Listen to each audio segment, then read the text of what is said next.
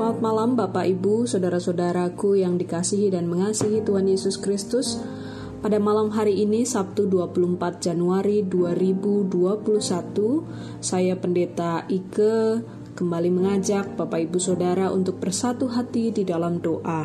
Sebelum kita semua beristirahat, marilah kita mengkhususkan diri untuk membaca firman Tuhan, juga merenungkannya dan setelah itu kita berdoa untuk situasi yang dialami oleh negeri kita Indonesia. Marilah kita mempersiapkan hati kita dengan kita mengambil saat teduh yang akan diiringi lagu Silence My Soul.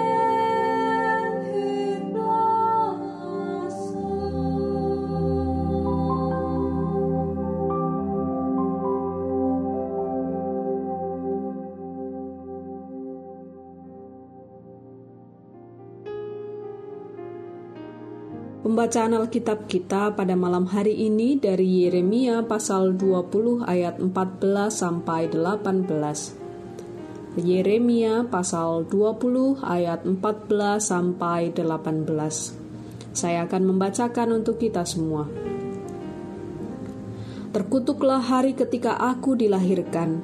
Biarlah jangan diberkati hari ketika ibuku melahirkan aku Terkutuklah orang yang membawa kabar kepada bapakku dengan mengatakan, "Seorang anak laki-laki telah dilahirkan bagimu," yang membuat dia bersuka cita dengan sangat.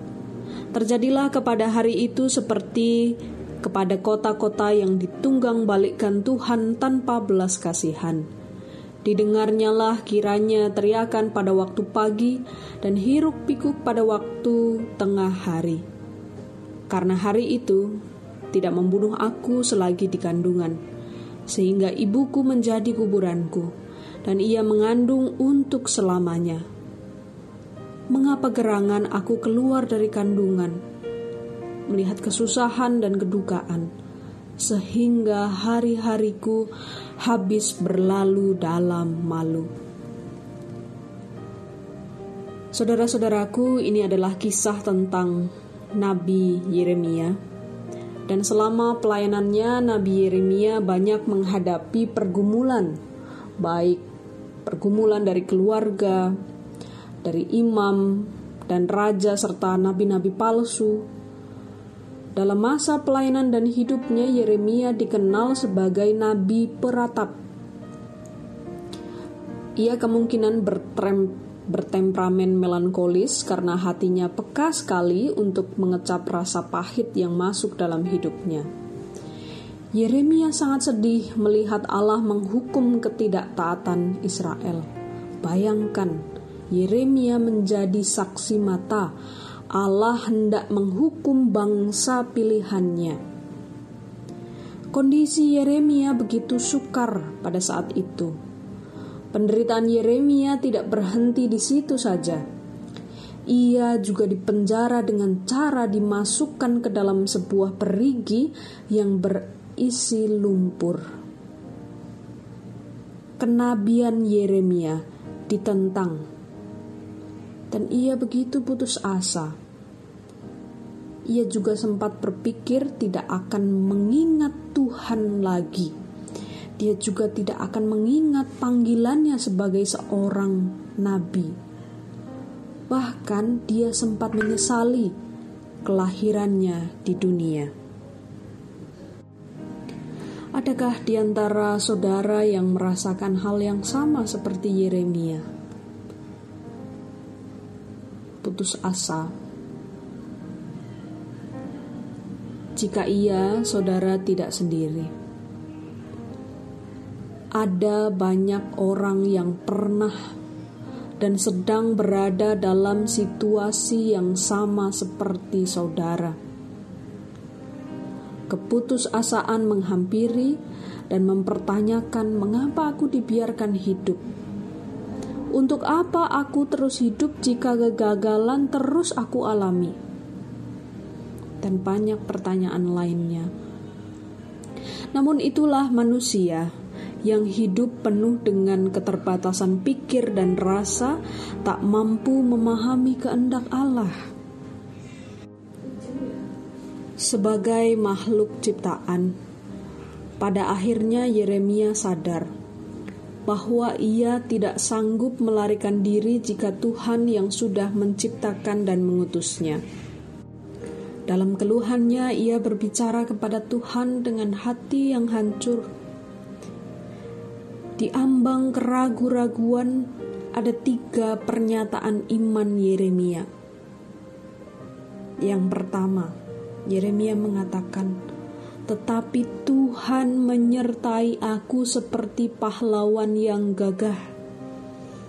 Selanjutnya, Yeremia mengakui bahwa mereka tidak dapat berbuat apa-apa karena Tuhan menyertai aku.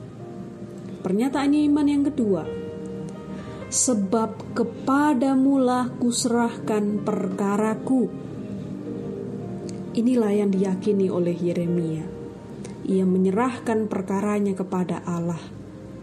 Dan yang ketiga, menyanyilah untuk Tuhan, pujilah Tuhan sebab ia telah melepaskan nyawa orang miskin dari tangan orang-orang yang berbuat jahat.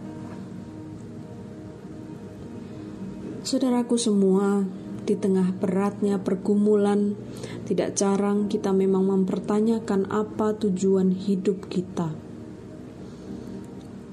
Bahkan tidak jarang menyesali mengapa diri kita harus dilahirkan di dunia ini jika hidup kita silih ganti penuh pergumulan. Namun sejatinya kita adalah makhluk ciptaan yang senantiasa dijaga serta dipelihara hidupnya oleh Sang Pencipta. Barangkali hidup kita di dunia ini memang dimaksudkan untuk menjadi sarana berkat bagi banyak orang sehingga walaupun kita tidak menyadari dampaknya, orang lain yang merasakan berkat itu. Dan itulah yang terjadi pada Nabi Yeremia. Pada akhirnya Yeremia memuji Tuhan karena menyadari hidupnya dipakai untuk perpanjangan tangan Tuhan Mungkin itu yang terjadi pada hidup saudara dan saya hari ini. Kita tidak merasakan dampaknya, tapi orang lain yang merasakan berkat itu. sebab kita dipakai oleh Tuhan sebagai perpanjangan tangan Tuhan. Amin. Saudara-saudara, marilah kita bersama-sama berdoa Bapa kami yang akan kita nyanyikan bersama.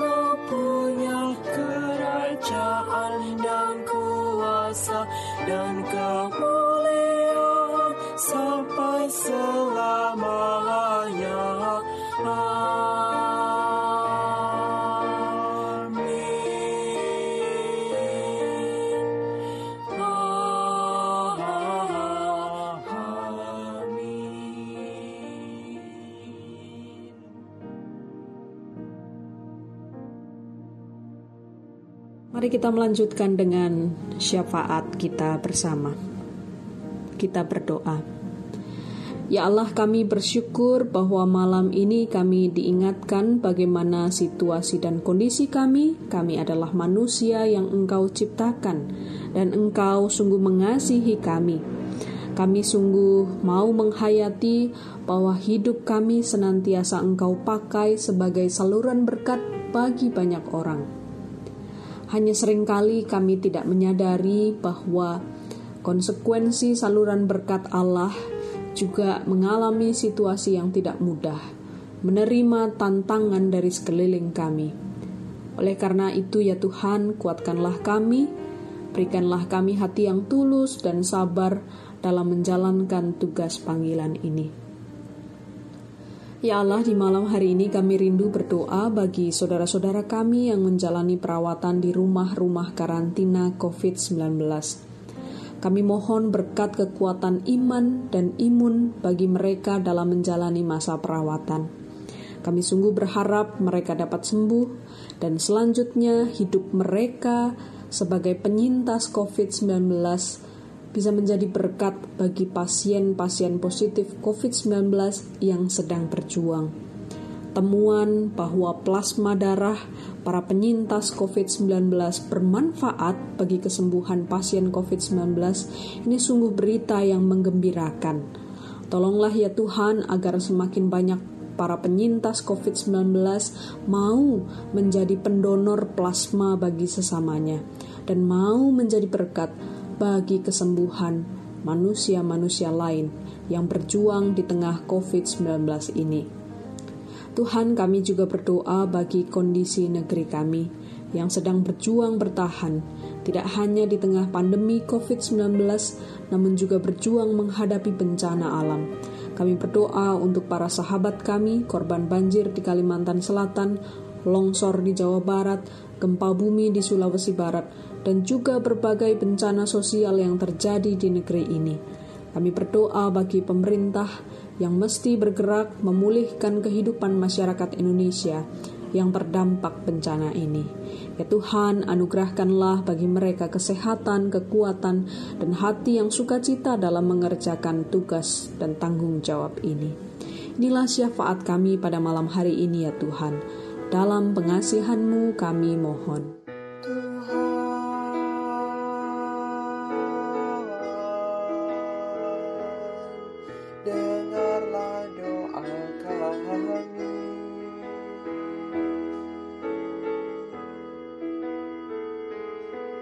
Tuhan.